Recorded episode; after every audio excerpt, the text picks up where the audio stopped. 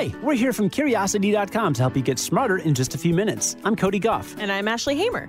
Today you'll learn about how you can go on a simulated mission to Mars in Spain and what the weather forecast really means when it says there's a chance of rain.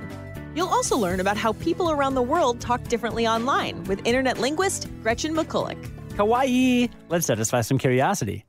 You can go on a simulated mission to Mars in Spain. And sure, it's not a real Martian adventure, but it is something that astronauts do to get ready for space. And considering your chances of jumping on a rocket to the red planet in the next few years is kind of slim, you may want to consider this as the next best thing. It's called the Life on Mars Experience, and its location is about as remote as possible without leaving Earth, at a place called Ares Station in the Spanish region of Cantabria. That's due north of Madrid, right on the country's north coast.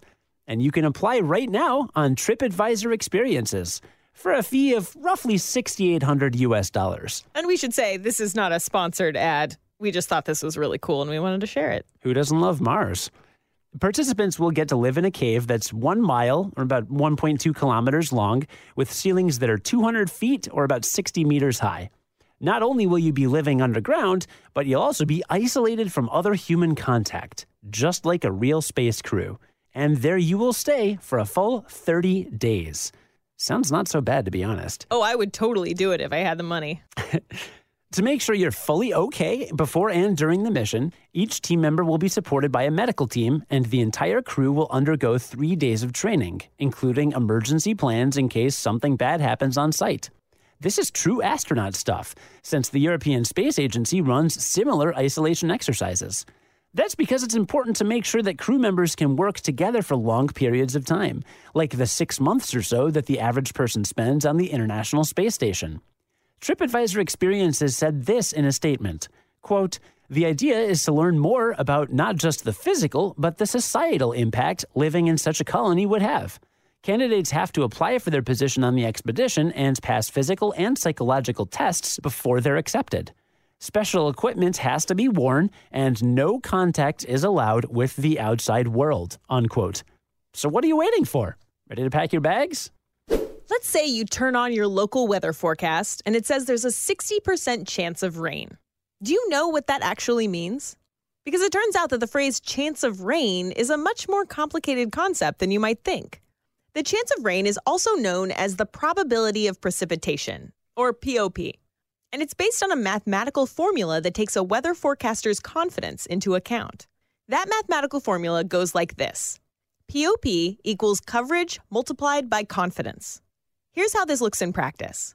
Let's say a forecaster is one hundred percent confident that forty percent of a given area will see measurable rain. one hundred percent times forty equals forty percent. So there's a forty percent chance of rain. Of course, one hundred percent confidence almost never happens in science, so the formula is usually more complicated. So what if a forecaster is fifty percent sure that rain will happen and expects that if it does occur, eighty percent of the area will get that rain? fifty percent of eighty percent is forty percent, so the P O P is forty percent. This might sound complicated, and that's because weather deals in probabilities, and probabilities often require complicated math. The good news is that the average person doesn't need to get out a pencil and paper every time they read the forecast. According to the National Weather Service, if you see a forty percent chance of rain, quote, "there is a forty percent chance that rain will occur at any given point in the area," unquote. Not that it will definitely rain across forty percent of the area. Just maybe bring an umbrella. Hope you don't get rained on. The internet is one giant community with no borders. So when it comes to using language online, who's writing the rules? That's what we asked our guest for today's edition of our Hashtag Tuesdays miniseries, Gretchen McCulloch. She's an internet linguist and author of the new book, Because Internet, Understanding the New Rules of Language. Last week, she told us about how people from different generations of internet users speak online. And this week, we'll get into the differences across different geographic regions. Are trends mostly coming out of America or the United Kingdom or other English-speaking parts of the world? Gretchen told us there's not a ton of specific research into this area, but there are definitely some trends worth noting. There are some things that seem to be broader trends that are, if not completely international, at least multinational. There are some things that seem to be in particular areas. So a few examples of this are the U K and Australia, but not so much the U S and Canada, have this tendency to use X X at the end of like their text messages. And it comes from, you know, X O X O meaning hugs and kisses, but that's not what it means. Like people use it even in fairly businessy contexts. And it just means I don't hate you. That's all it means. Like this is not hostile. And if you don't put the X X, it's like you're being passive aggressive. You hate someone, it's hostile. And that's a, you know, even in English speaking countries, that's a U K thing. It's found in Australia as well, but it's not found in the U S or Canada.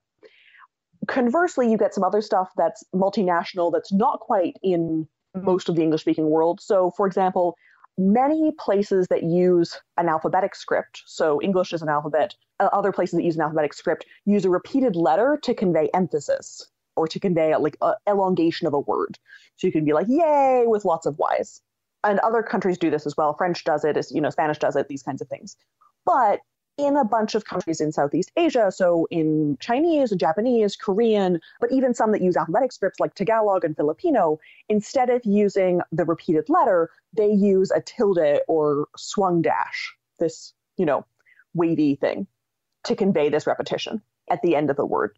So instead of writing Y A, Y Y Y Y Y, they'd write Y A tilde, tilde, tilde, and that conveys that. And so this has been put into English, but with an association with manga and anime and this sort of culture around Japanese cultural exports. But in countries that actually use it on a regular basis, it's just how you elongate a letter for dramatic emphasis. So there are some national differences and linguistic differences between different areas. I'd love to see more research on this, though. So there's a chance you could actually infer something about a person's background just from the way they write that they're excited about something. Pretty cool stuff. And you can learn about even more tells in Gretchen McCulloch's new book, Because Internet, Understanding the New Rules of Language. You can find a link to that and more from Gretchen in today's show notes. And next week, we'll wrap up our Hashtag Tuesdays miniseries by tackling some internet language trends from non-English speaking countries, along with something that's a pretty major part of internet language, emoji. And now let's recap what we learned today. Today we learned that you can join a simulated mission to Mars in an isolated part of Spain for about seven thousand bucks. Hey, it's still cheaper than actually going to Mars. And that a chance of rain refers to the chance that rain will happen at any given point in an area. And that if you see an X X at the end of your text messages or emails, it just means the person sending it doesn't hate you. Not that they're sending kisses. Hugs. Oh, right. O's are kisses. Yep. Weird. Now that I have emoji, I don't really need... That's old stuff. Oh, sure. I guess I'm old school then. I still throw them in once in a while. Oh. Not in business emails, though. Right. I've never gotten those from you. That'd be... Yeah. I, even I know the appropriate time and place. Join us again tomorrow to learn something new in just a few minutes. I'm Cody Goff. And I'm Ashley Hamer. Stay curious.